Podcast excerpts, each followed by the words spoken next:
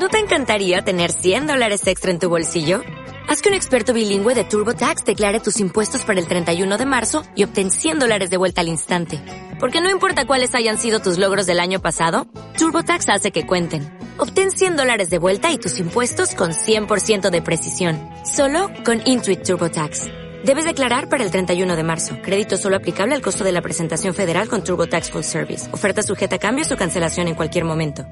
¿Qué tal? Muy buenas tardes. Bienvenidos a esta nueva edición de Radio Vital, una radio muy especial en colaboración con Voces para la Integración. ¿Quién nos lo iba a decir? Que la última clase eh, sería la última en la que lo hiciéramos físicamente. Gracias a Dios hoy tenemos la tecnología y esta eh, crisis, esta pequeña crisis, esperemos, del COVID-19, nos mantiene alejados pero más unidos que nunca. Nos mantiene más unidos que nunca gracias a la tecnología. Últimamente casi todos los profesionales de la comunicación no tenemos más remedio que trabajar en la distancia. Hoy la distancia se acorta. Estamos ya al otro lado de la línea con eh, los Llanos Vital y nos acompaña Carmen Puebla. Carmen, ¿qué tal? Buenas tardes.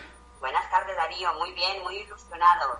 La verdad que una manera nueva de hacer radio, ¿verdad, Carmen? De radio que vamos a iniciar. Una nueva manera de hacer radio, te decía. Bueno, también está con nosotros Maribel, Maribel Galveño. Maribel, ¿qué tal? Buenas tardes. Hola, buenas tardes. ¿Qué tal? Aquí todos ilusionados a ver, a ver cómo nos comportamos. Seguro que muy bien. Lo primero, eh, os voy a pedir perdón porque siempre vamos con un poquito de, de retraso, entonces tenemos que terminar las frases y dejar que hablemos los, los demás, ¿vale? Venga, fenomenal. Victoria San Martín, ¿qué tal? Buenas tardes. Buenas tardes. Oye, Victoria, no sé cómo, qué tal llevas eso de no poder salir de, de los llanos. Creo que te estás recorriendo el, el jardín unas 20 veces al día, ¿no? No tantas, pero vamos, por ahí, por ahí. No me dejan Oye. salir a la calle. Sí, sí. El. el otro día te vimos en, una, en un pequeño vídeo que se, que se hizo y estabas por allí paseando tan ricamente. No tan ricamente, me imagino, como cuando puedes ir al Pedrete, que te vas y vienes andando, pero bueno, oye, algo es algo, ¿no? Pues bueno, gracias a que tenemos ese jardín. Sí, podemos dar vueltas por ahí. Oye, un jardín magnífico, ¿eh? Está también con nosotros la directora de Los Llanos, Esther García Galveño. Esther, ¿qué tal? Buenas tardes. Bueno, lo primero quiero darte las gracias por esta magnífica iniciativa. La verdad que eh, cuando estuvimos hablando en la tarde de ayer, porque esto se ha fraguado casi en muy poquito tiempo, eh, me pusiste los dientes largos desde el principio. ¿Cómo se te ocurrió que podíamos hacer esto?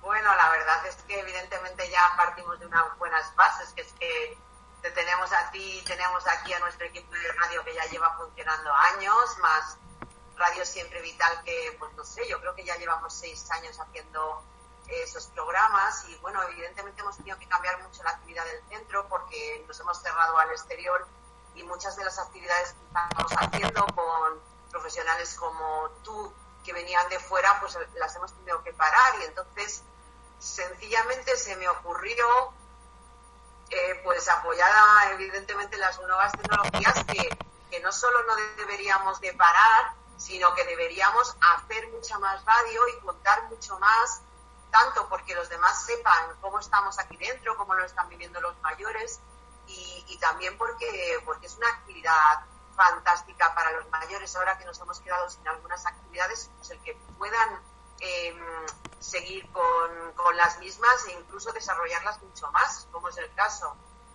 Qué importante está siendo la tecnología en, toda esta crisis. Yo siempre pienso que qué sería de nosotros, ahora que no estamos cerca de nuestros amigos, en muchos casos de, nuestros familiares, la importancia que va ganando eh, WhatsApp, la importancia que ganan estas videoconferencias que estáis realizando también con, los mayores desde de los llanos para que puedan hablar y ver, no tocar, pero casi a sus, a sus familiares, que porque al final esa importancia de las sonrisas, Carmen, tú que eres muy de nuevas tecnologías, se nota y se siente casi, ¿verdad? Hombre, claro, ayuda muchísimo el poder ver a tus familiares, ver cómo están de bien ellos y que te vean a ti también, pues es muy importante. Ayuda muchísimo. Me imagino lo que sería esto en la época que nosotros éramos jóvenes, que no había más que el teléfono y carísimo. Sí, sí, es verdad. Imagínate lo que sería. Jolín, jolín, es verdad. Oye, Carmen, ¿con quién has podido hablar estos días por videoconferencia? Pues mira, he hablado con todos mis, con mis hijas, con mis nietos, los que haciendo tonterías, haciendo la ballena por el suelo y cosas mis- Claro, tonterías. Con mis hermanos, con mi, alguno de mis hermanos, como somos tantos, con mis hermanas, con todas.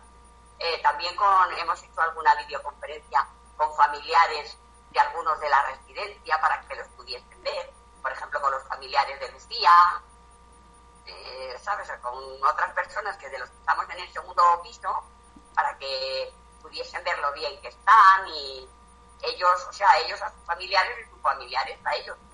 Eso tranquiliza muchísimo. Una imagen vale más que mil palabras, ¿vale? Efectivamente, hombre, en la radio, en, la radio no tanto, ¿eh? que ya sabes que tenemos que pintar las, las imágenes con palabras. que tu familia te vea muy bien, es muy importante. Sí, sí, sí. Además, es muy importante que, que, destaques esto, Carmen, porque para todos los oyentes Em, es clave el decir que estamos creando este programa para hablar con las personas que están dentro de la residencia, evidentemente, pero que el objetivo principal es que todo esto sea muy positivo. Vamos a sacar incluso partes positivas de esta, de esta especie de encerrona obligada, medio voluntaria, a la que estamos sometidos simplemente por nuestro bien. Cada día iremos contando, cada dos días, que es cada cuando se va a realizar este, este programa, iremos contando alguna de las partes positivas de este, de este coronavirus. Maribel, ¿cómo estás viviendo tú esta, esta encerrona? Bueno, pues yo bien, relativamente. Me han cortado los paseos, que hago también fuera, y eso me ha cortado un poquito, pero bueno, lo que hago es que, como hago también los pedales estos estáticos, pues en vez de hacerlo una vez al día, lo hago dos. Y así, pues, pues vamos tirando, porque de otra manera no puede ser. Luego ha dado la casualidad que ayer se estuvo nevando aquí bastante, no pudimos salir y a ver si se mejora un poquito el tiempo y empezamos a dar vueltas como Victoria por, por lo que es el patio que tenemos. Eso es lo único, porque otra cosa, leer, hacer cosas eh, y, así nos entretenemos.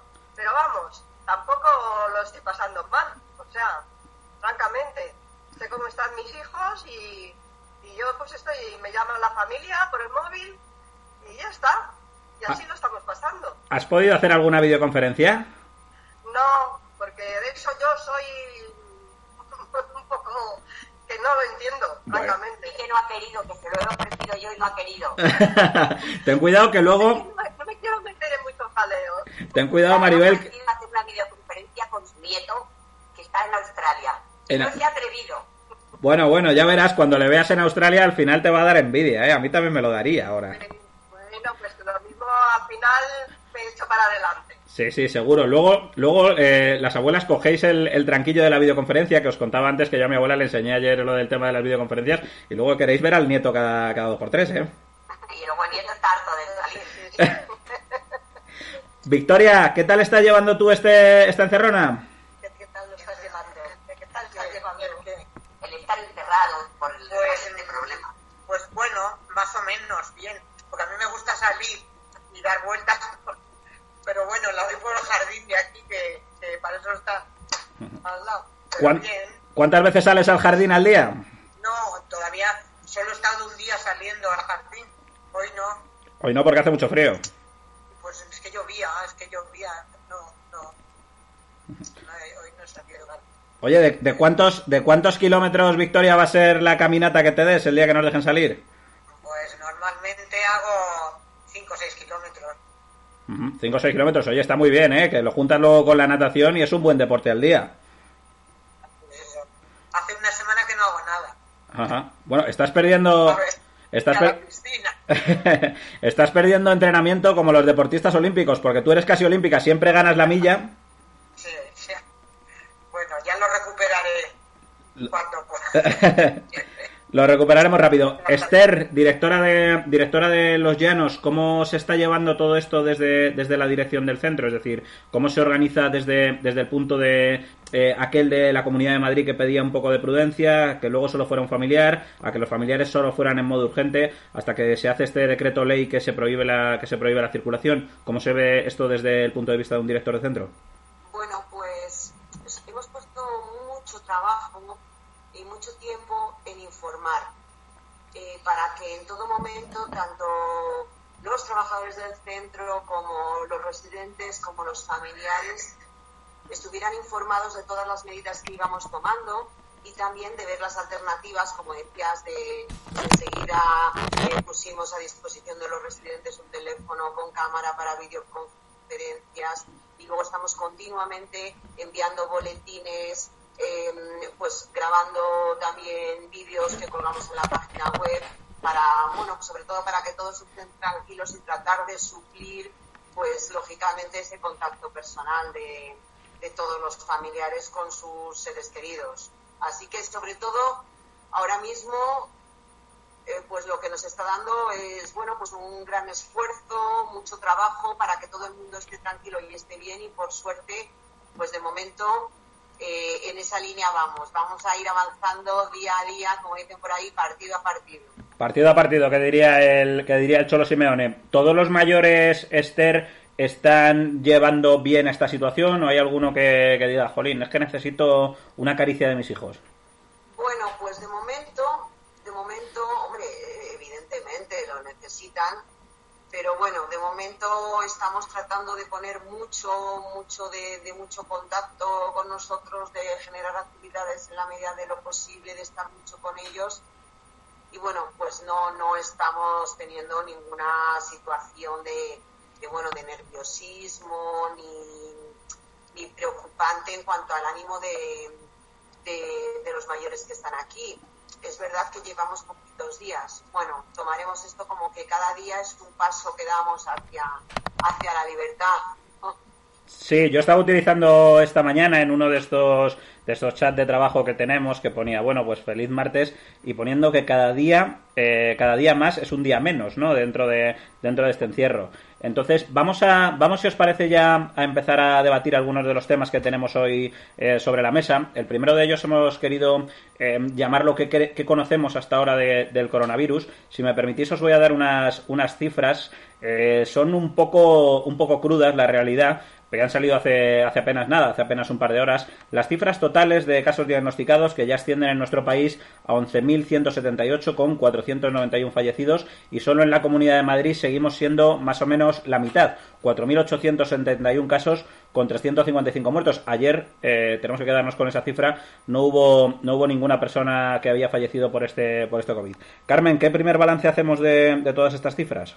Pues eh, asustan pero nosotros dentro de la protección que tenemos aquí en la residencia, que yo quería apuntar un poco de lo que ha dicho antes usted, em, lo estamos llevando hasta el momento muy bien, porque hemos tenido una información exhaustiva y eso te tranquiliza muchísimo saber que, estás sabiendo las últimas cosas que suceden dentro de la residencia y, y se está llevando con bastante, hasta el momento, bastante tranquilidad.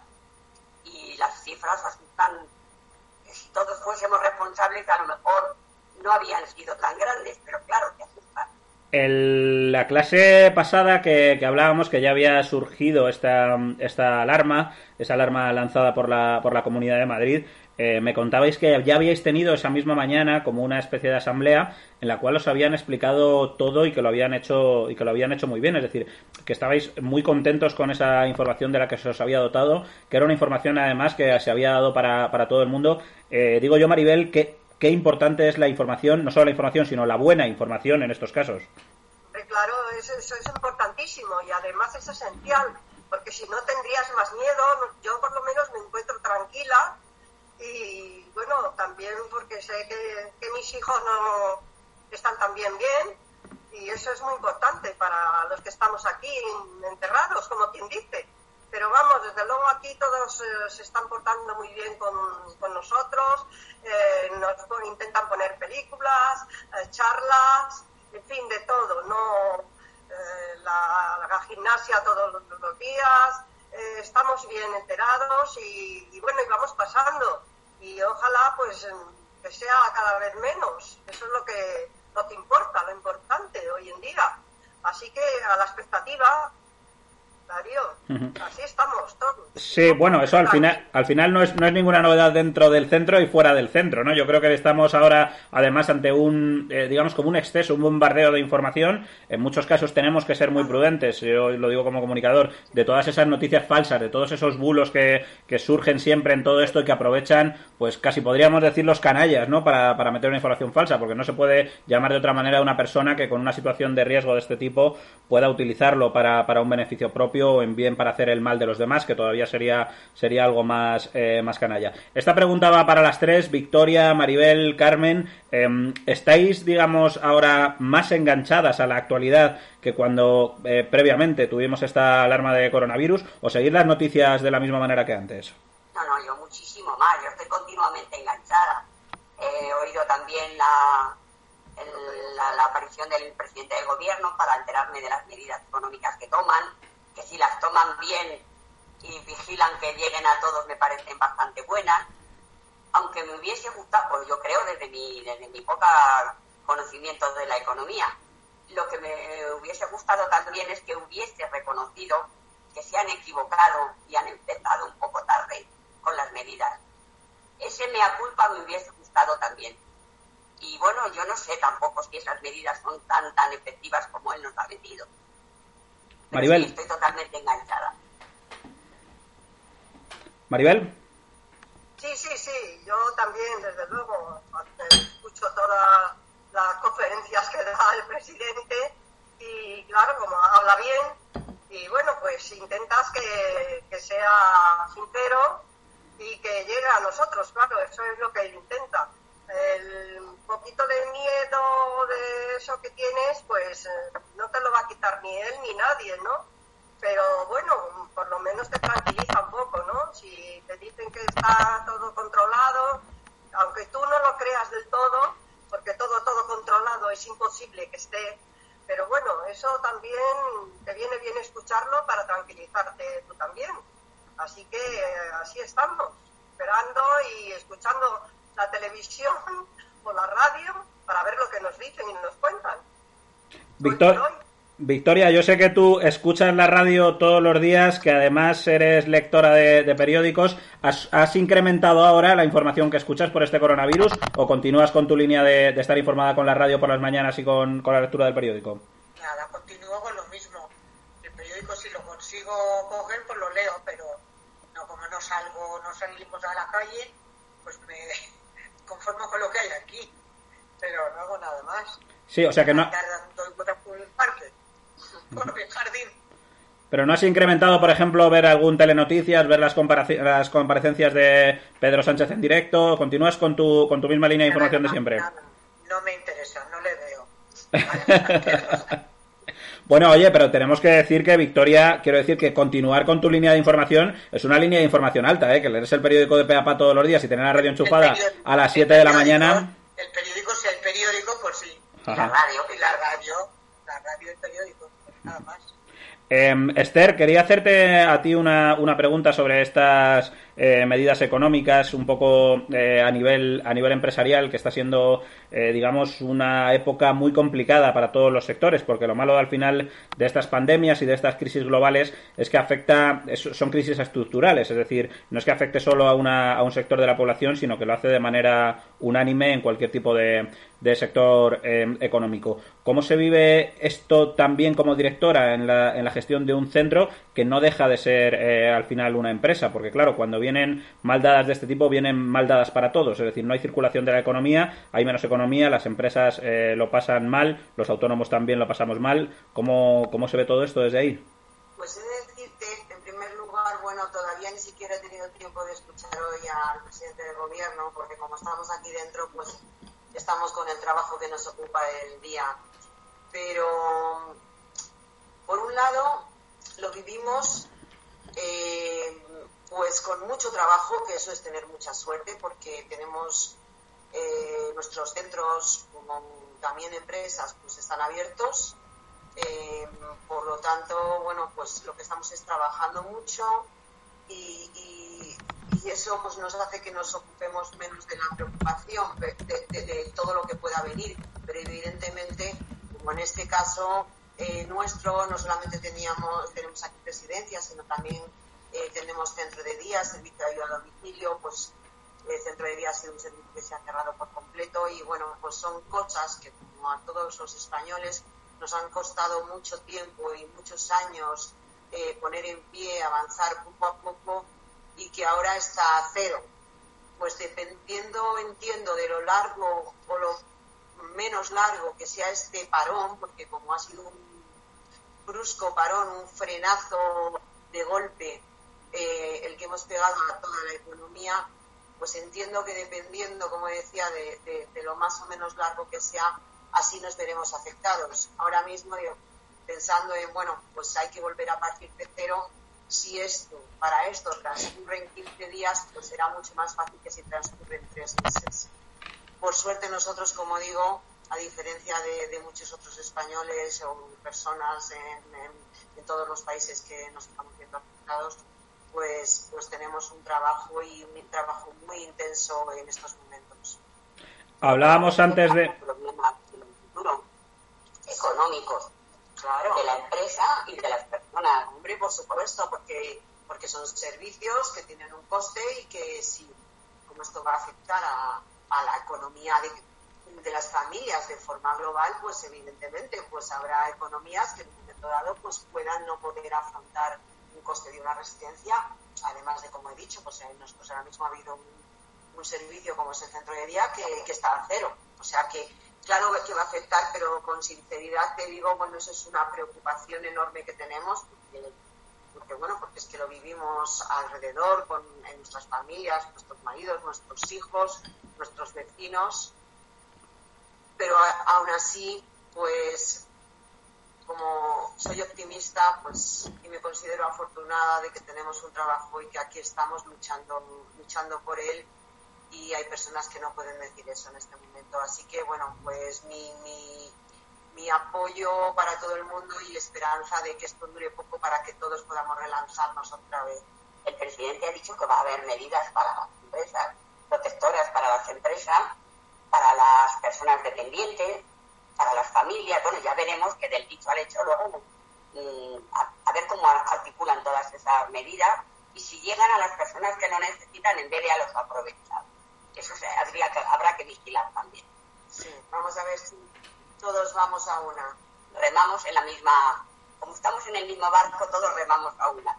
Pues es de suponer que ellos tengan mucho cuidado con a dónde van a parar el dinero eso suponemos. Qué buena eres, Maribel, qué buena eres. Oye, eh, os quería os quería hacer una, una pregunta eh, a la razón de lo que de lo que estaba diciendo Esther de este cierre del centro de día, que me imagino que a vosotros, en cierto modo, también os influye el no ver a amigos que tengáis del centro de día, ¿no? ¿Cómo es cómo es la vida sin, eh, digamos, con más calma allí en, en los llanos, Carmen? del centro de día comprendemos que para la residencia es tremendo, pero a nosotros nos afecta más lo de la familia de los amigos del centro de día, porque además por lo general las amistades las tienes un poco en tu entorno y tenemos más amistad con la gente que estamos aquí, más que con los que vienen.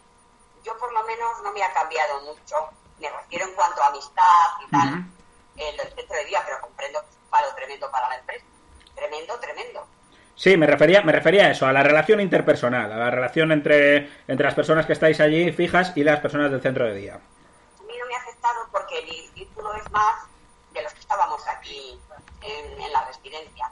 Me ha afectado menos, me da pena no ver a algunas personas, pero me ha afectado menos. Eh, Maribel, te voy a hacer yo creo que la pregunta del millón y que es la que todo el mundo querría saber ahora. ¿Cuánto tiempo crees que va a durar esto? Ay, yo no, yo qué sé, no lo sé Ojalá que dure poco, pero vamos, eso sí que no te lo puedo decir. ojalá, ojalá que dure poco. Pero ya veremos, a ver. Desde luego tenemos la suerte de que aquí en esta residencia todavía no ha caído nadie y nos agarramos a la mesa. Hombre, en eso... En eso algo... importante para tu tranquilidad. Sí, sí, sí. Bueno, te, decía que en eso yo creo que cuando cuando las medidas eh, se toman de manera correcta, como ha sido yo creo que, el caso de los llanos y a las pruebas me remito, toquemos madera, por supuesto, em, es más fácil que todo vaya que todo vaya perdurando. Es decir, em, una de las mayores críticas que se está haciendo al, al gobierno de Pedro Sánchez fue aquello que yo creo que ya se puede llamar casi responsabilidad o temeridad de la manifestación del 8 de marzo, más que nada cuando van saliendo ya las cifras de que, de que anteriormente ya se conocía, ya se conocía todo esto. Había un estudio eh, que ha publicado un, un economista, un, un economista y un científico en, Internet, que decía cuánto se hubiera podido ganar de coste marginal en esa curva que, queremos, que queremos hacer de, caída cuanto antes ¿no? de las personas infectadas si no hubiera, si no hubiera existido este, este 8 de marzo. Eh, estábamos hablando anteriormente de 500 personas muertas. Según las estimaciones eh, de, este, de este economista, que repito, son puros números, nos hubiéramos ahorrado de momento ya 192 víctimas. 192 de un total de 500 es un porcentaje muy alto, muy importante. No sé qué os parece. Sí, fue una, ha sido una irresponsabilidad tremenda. Por eso a mí me hubiese gustado oírle decir que comprendía que se habían equivocado. Me hubiese gustado mucho oírle decir eso. Además, no solo eh, podemos ver que las irresponsabilidades en este, en este entorno político eh, al final no han surgido solo del, solo del equipo de gobierno, ¿no? Nos hemos ido enterando poco a poco de, de esos contagiados que son políticos, muchos políticos, ¿eh? para el, digamos, para, para la palestra en la para la palestra en la que están, exacto. Eh, hemos visto el caso de Irene Montero, eh, Pablo Iglesias en cuarentena, la mujer de Pedro Sánchez, ayer Kim Torra, hablamos también de Isabel Díaz Ayuso, pero vamos a irnos al otro extremo, vamos a irnos a la parte de Vox, porque Vox, que realizó un acto también ese 8 de marzo en Vista Alegre, tiene a dos de sus principales líderes, a Santiago Abascal y a, Javier Ortega Smith, eh, bajo esta bajo esta eh, cuarentena por los eh, propios síntomas del coronavirus, es decir, que están, que están contagiados. ¿Os parece ético que desde Vox se pidan responsabilidades al gobierno por autorizar el 8 de marzo y que no hagan, entonaron el mea culpa pero muy bajito por ese por esa concentración de Vista Alegre, ¿cómo lo veis? Pues a mí no me parece responsable y, eh, a lo mejor tenía que estar, de los que tenían que estar más callados eran ellos, porque precisamente ellos han hecho lo mismo, no a nivel, porque no pueden al mismo nivel, pero han hecho, han puesto en peligro a la población de la misma manera. Maribel. Yo creo que no se pueden echar en cara a ninguno, ninguno, porque cada uno se tiene que decir mira culpa, ¿sabes? Porque si uno hace una cosa, el otro hace a la otra parecida. Y al final es igual, es lo mismo, el mismo es, es mal para todos, para, para ellos, porque no han tenido la suficiente inteligencia que deben de, parece que deben de tener más que nadie para haber clausurado todas esas reuniones y además no han dicho ni pío y eso está muy mal, tenían que haber dado ni mea culpa. O sea, eso me parece a mí. Victoria, ¿cómo, cómo valorarías tú la, esta, esta situación a nivel, a nivel político? Estamos, estamos hablando de la situación esta de tenernos, de tenernos encerrados en casa por eh, culpa del coronavirus. Eh, no sé si has, seguido las noticias, las intervenciones de Pedro Sánchez y cómo, cómo podrías valorar esta, esta gestión. ¿Te parece que se está gestionando bien desde el gobierno? Yo creo que sí, creo que es, lo, que, había que hacer, pero no sé hasta qué, punto puede ir la cosa, no lo sé. Bueno, dejaremos que vaya que vaya avanzando la, la situación, Victoria. Eh, Esther, ¿tú qué, valoración eh, haces de todo esto? Que quería hacerte eh, ahora, Lilo, otra pregunta sobre, sobre las pruebas, que hemos hablado antes eh, fuera, de, fuera de micrófono, pero quería primero una, una valoración de cómo, de cómo, según tú, y además de lo que se esté afectando a nivel de, de la residencia, está siendo esta llegada de información, esta toma de decisiones. ¿Estamos siendo tan diligentes como deberíamos o, por otra parte, se debería haber actuado antes para evitar males mayores?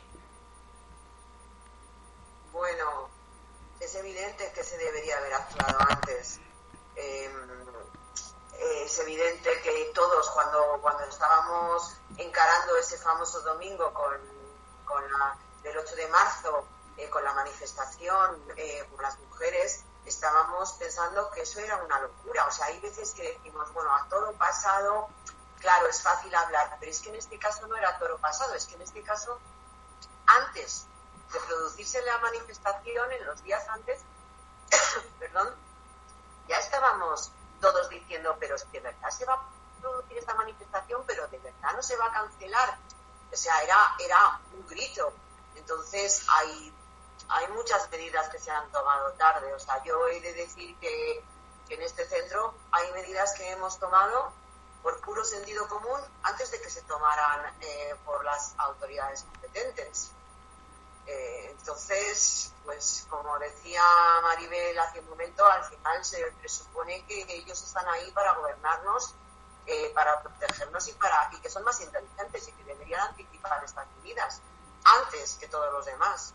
Esther, te quería hacer, te quería hacer la pregunta que, habíamos hablado desde fuera, que me parece muy interesante. Es en torno a estas, a estas pruebas de, del COVID, que en cierta parte se habían paralizado. Hoy ya había anunciado el presidente que, que van a, a, verter todavía más dinero en que, en que haya esta, esta seguridad. Y que sí que es algo que ha llamado la atención. Mucha gente, digamos de a pie, que llega con alguno de los síntomas, o directamente se le pone en cuarentena, o directamente le dicen que esos no son los síntomas del COVID. Eso sí, a los políticos no se ha ahorrado absolutamente nada. Político que lo solicita, político que tiene la prueba. Efectivamente, la verdad que ese es un tema en el que yo estoy muy enfadada y muy indignada, porque a los políticos parece que se les hace alegremente la prueba cuando me preguntaría yo es absolutamente necesario. Al final, muchos de ellos pueden trabajar como estamos haciendo nosotros ahora mismo, en sus despachos, en sus um, partidos políticos, eh, pueden hacer conferencias y sin embargo no solamente no se está haciendo a las personas de a pie, sino que, tampoco se les está haciendo a los profesionales sanitarios que son absolutamente necesarios para cuidarnos.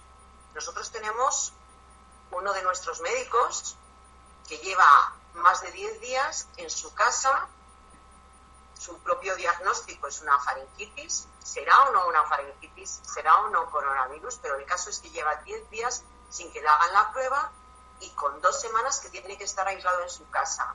Esto se reproduce en otros profesionales sanitarios que tenemos en el centro. En el momento que hay alguna sintomatología similar, que además se comunica telefónicamente porque nadie va a verles a sus domicilios, porque no hay recursos ni humanos ni materiales, estos profesionales tienen que permanecer en sus casas mientras que en los centros en los que estamos cuidando a los mayores, que es la población de mayor riesgo, estamos quedándonos sin profesionales y se está viendo a diario como los famosos, los cantantes, los artistas, los políticos tienen acceso a estos test, a estas pruebas de forma inmediata. O sea, me parece absolutamente vergonzoso y no entiendo cómo ellos no ven esto y no solamente se lo hacen tan, tanta ligereza, sino que además lo publican a los cuatro vientos. Yo estoy absolutamente indignada con esto. Estamos con el en eso. Es una verdadera vergüenza. Es una verdadera vergüenza.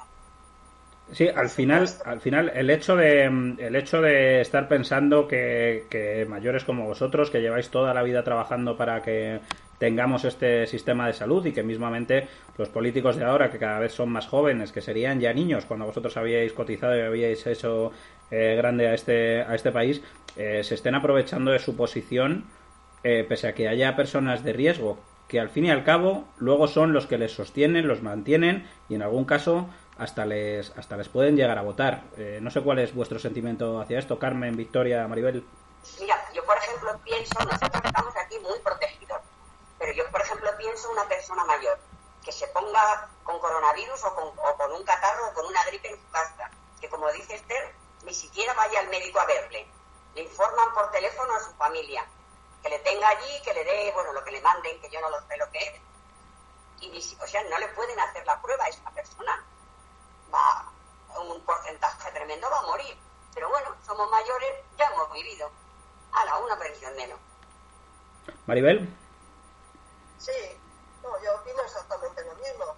Para mí es, vergonzoso igual pues, lo que se está haciendo, lo que la propaganda que se están haciendo luego los demás, gracias a Dios, aquí aquí es que todavía estamos, estamos bueno, si alguien tiene que rezar, recemos todo, porque gracias a Dios no, no, no ha pasado todavía nada, ninguno se ha puesto enfermo de eso incluso los que están peor de, salud y bueno, estamos salvándonos de momento, de momento, pero desde luego los responsables han sido los políticos hasta el 100%, eso desde luego. De todas maneras, también tenemos que dar gracias que no tenemos la enfermedad, pero también a las medidas que se han tomado claro, drásticas. Cuando las cosas se hacen bien, las cosas suelen salir bien. Cuando las cosas se hacen mal, casi seguro que salen mal. En este, en este punto eh, os quería llevar eh, a, un, a, otro, a otro debate, porque esto es cierto que esto que, esto que, comentábamos no solo, no solo es indignante, sino que al final corresponde, digamos, a una, a una escasez de recursos. Em, pero la escasez de recursos podría llegar eh, a ser aún más importante, como ha pasado en el caso de Italia, ya no con el tema de las pruebas, sino con ese debate moral de al final quién tiene que vivir y quién no. Es decir, si solo queda un respirador en una en, una UCI.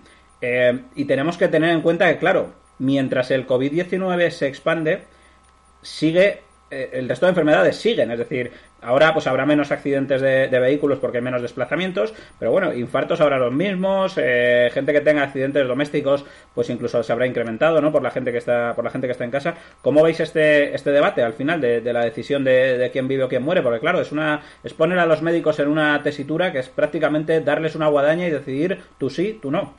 Claro, ese es un problema moral que los trasladan a los médicos y que no tenía que ser. Yo, desde luego, si fuese médico, siempre salvaría a la persona joven antes que un mayor, porque nosotros hemos vivido y un joven tiene toda la vida por delante.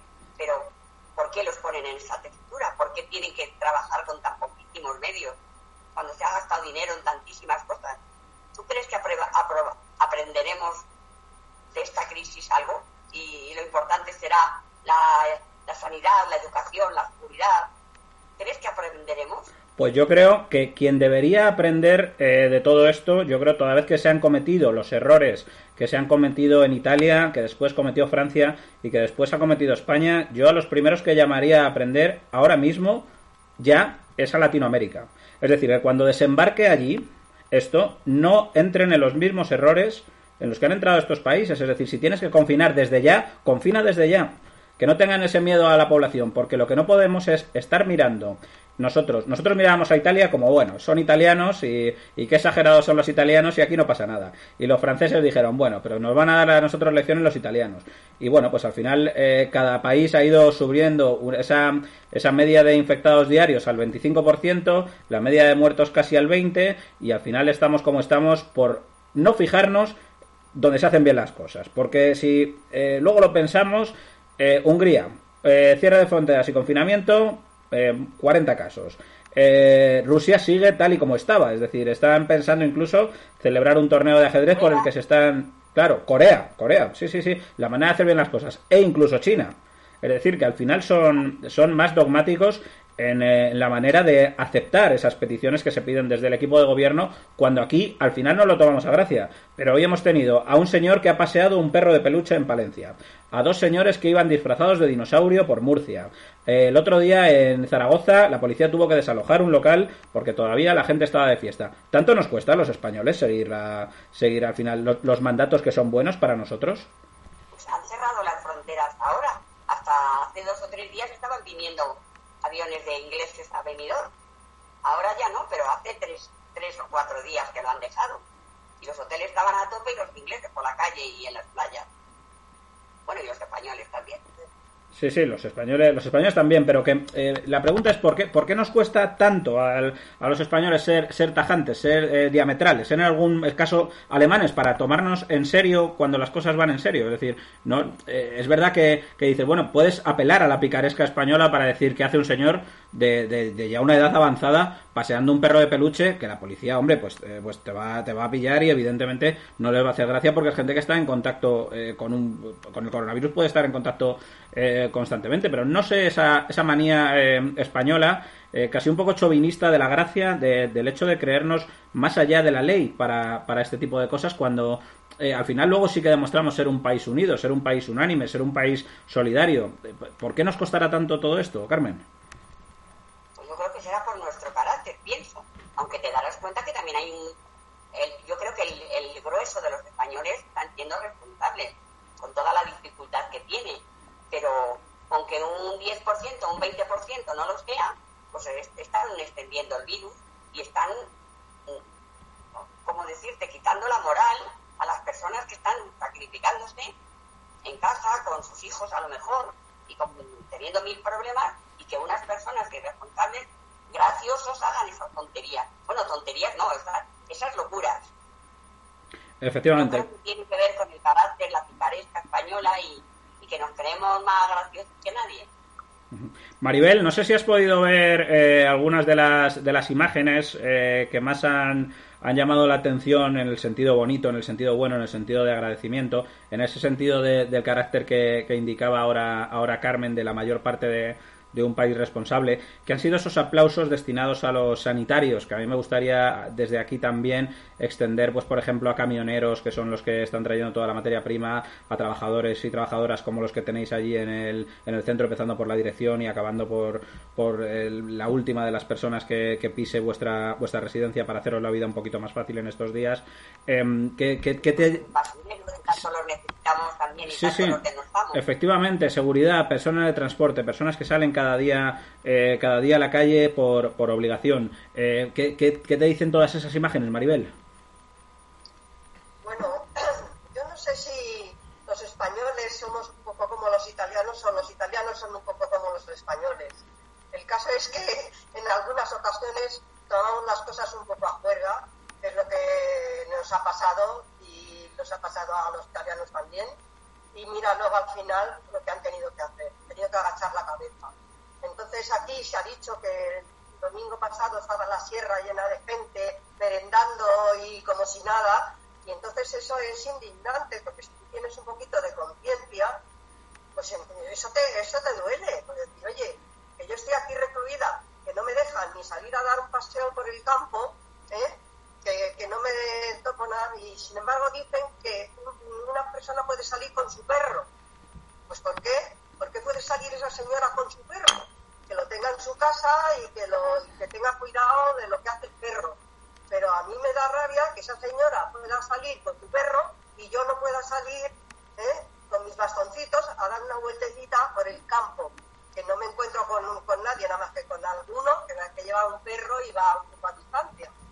Entonces pues veo que unos no tienen cabeza ni inteligencia, yo creo, y otros pues se tienen que aguantar. Eso es lo que pienso. Sí, pero vamos a quedarnos con, con la otra visión, eh, Maribel, con la visión positiva, con la visión de esa España de los balcones que sale cada día a las 8 de la tarde a aplaudir a, a, los héroes, porque esa también es la parte mayoritaria, ¿no? Yo creo que es la, la, España responsable. Te decía que qué sientes al ver esas imágenes de unidad, de la gente ayudándose. De... alegría y siento felicidad también porque digo, mira, estas personas están dando lo que tienen, que saben un poco de cantar y saben tocar la guitarra o lo que sea, y salen a ayudar porque con sus canciones y eso alegran la vida de los demás, de los vecinos, de otras personas que están escuchándolo. Eso sí, eso es positivo al 100% y me parece muy bien. Y además que haya salido de ellos así, salgan a los balcones y eso, me parece muy bonito. Eso me parece muy bonito y muy bueno. Victoria. Para los demás, para que un poquito de alegría. Victoria. Crea hermandad, crea unión entre, entre las personas. Victoria, ¿has podido, ¿has podido ver estas imágenes de, de, la gente aplaudiendo en los, en los balcones y con el himno de España, poniéndolo a, a todo trapo a las, a las 12 de la mañana? No. no bueno, bueno, te las cuento yo, no te preocupes. Todos los días te las cuento yo, te las cuento yo, no te preocupes. Todos los días a las 12 de la mañana sale la gente ahora a poner el, himno de España para dar las gracias a todas las personas que están trabajando. Ahora, por ejemplo, eh, ayer hablábamos de que el ejército está entrando en las, en las grandes ciudades como medida de apoyo.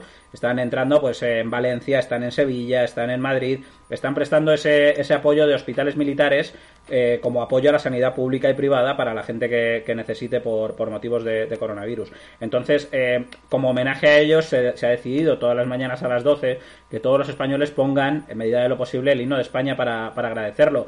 A ti que vienes de, de casa, de casa militar, ¿qué, ¿qué te produce esto? Me imagino que orgullo, ¿no?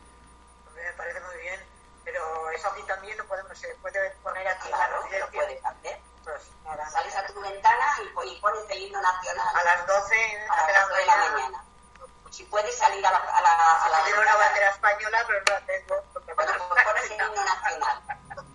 Sí, importante victoria, importante victoria que sea a las 12 de la mañana, que a las 12 de la noche despiertas alguno. A las 12 de la mañana. A las 12 de la mañana en la ventana. A las 12 de la mañana en la, en la ventana. Bueno, eh, vamos a ir, vamos a ir concluyendo. Me quedaría, eh, quiero haceros una, una pregunta eh, un poquito histórica. Eh, Carmen, ¿recuerdas alguna pandemia, alguna, alguna otra epidemia a lo largo de, digamos, no las más recientes, sino alguna que te pueda, que te pueda retrotraer un poco más a, tu juventud? Porque a mí el otro día me decía, me decía mi abuela, me decía mi abuela, eh, así como muy contenta, ¿no? Cuando la estábamos explicando un poco lo que era el tema del coronavirus, me decía, bueno, si nosotros ya tuvimos una fiebre en su pueblo, que fíjate, había 20 o 24 personas, y dice, y nosotros cuatro fuimos los únicos que no lo habíamos pasado, como diciendo, hombre, me va a venir a mí el virus de China este y me va a hacer algo, ¿sabes? tenemos como, como históricamente la peste, la lepra, pero que nosotros en nuestra generación ya hemos vivido, vivimos la gripe asiática, que fue muy grave, aunque no afectó al país de esta manera, porque además encima no había entonces ni medios ni nada, pero murió mucha gente con la gripe asiática también. Y luego el ébola. ¿La, la gripe asiática cuándo, cuándo fue? ¿Qué me dices? ¿La gripe asiática cuándo fue? Pues, pues mira, yo nací en el 40, pues pudo ser 51, 52, no sé, más o menos yo tendría 12, 13, no. Ajá, ¿y qué era? con... ¿Era con síntomas parecidos a, a este coronavirus o cómo, cómo era? Como era una gripe también malísima, que murió mucha gente y entonces en España no había ni medios. Te tenías que curar en tu casa con aspirina, que es lo que había. Y el que moría le enterraban y el que vivía suerte que tenía. ¿La recuerdas? mucha gente también, aunque no se tomaron nunca medidas a nivel estatal como ahora. ¿La recuerdas tú también, Maribel? Sí, yo recuerdo lejanamente, pero vamos, lo recuerdo. Sí, efectivamente, eh, no, ni los medios de comunicación ni nada, pues estaban a, como ahora, ¿no? Informándonos y eso.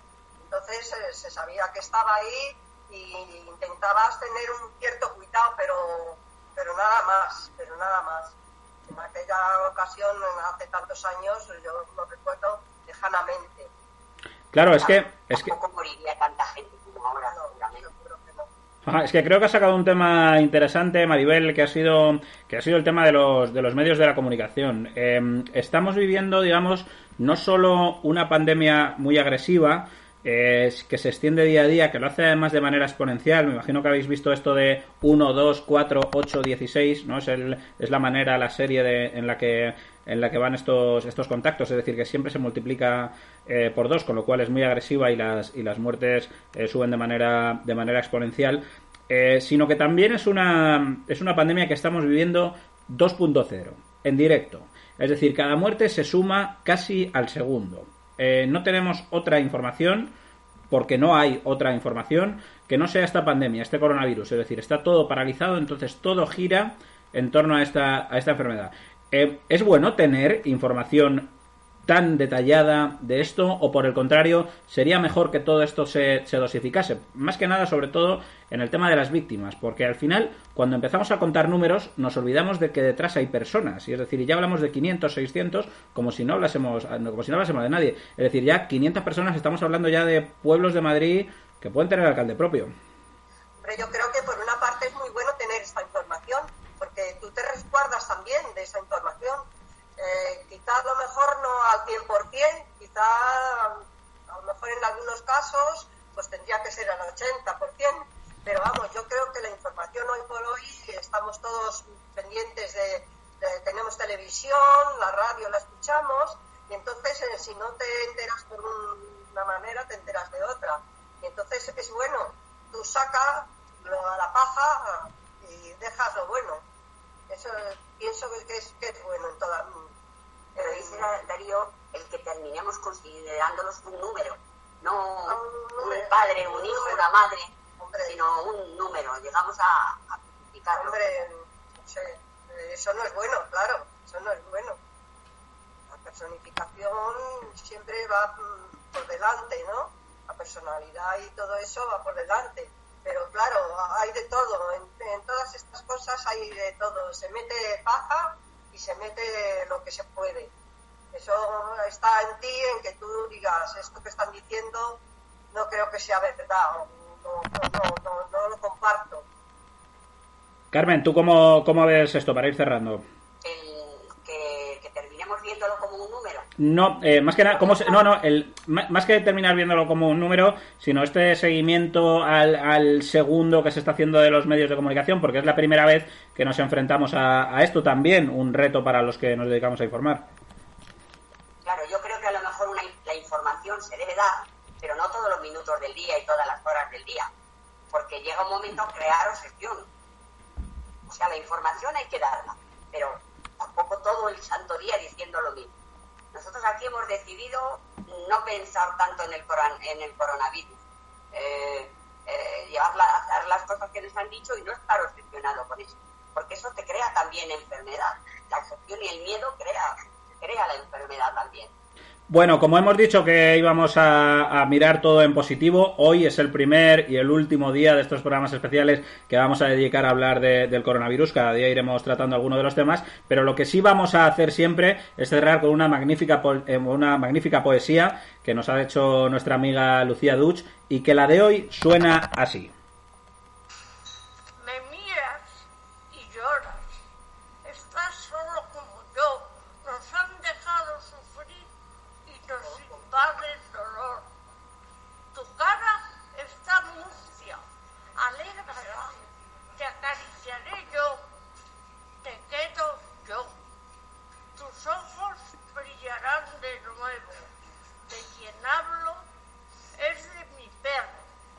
Espectacular, ¿eh? La poesía de, de Lucía, Carmen. Siempre nos saca una, una sonrisa. Es ella, ¿eh? que la ha escrito ella. La ha escrito ella de- dedicada, dedicada a su perro. Esther García Galbeño, muchísimas gracias por, por acompañarnos. Muchas gracias, como siempre, por, por esta fantástica iniciativa que, que sale otra vez desde, desde Los Llanos. Da gusto trabajar con vosotros. ¿eh? Cuando fui la primera vez por allí me dijeron que eran una familia y ya me lo creo completamente, que ya os echo de menos.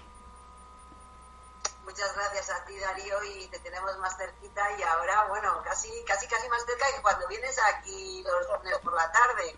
Te vamos a ver mucho. Seguro, seguro. Ahora nos gusta más verte en persona, ¿eh? Que conste. Gracias, Carmen. Eso. Gracias porque nos gusta más. Carmen, muchísimas gracias a ti también. Nos vemos el próximo, próximo, próximo jueves. Prepararemos el programa. Fenomenal. Maribel, muchísimas gracias. Nada, a ti siempre. Victoria, muchísimas gracias. Gracias. Bueno, pues para todos los oyentes ha sido ha sido un placer el poder compartir este ratito de radio. Como bien decíamos, nos veremos el próximo jueves para seguir eh, latiendo muy cerca de nuestros amigos de Los Llanos y Voces para la Integración. Muchísimas gracias a todos los que estáis al otro lado de la radio. Larga vida a la radio.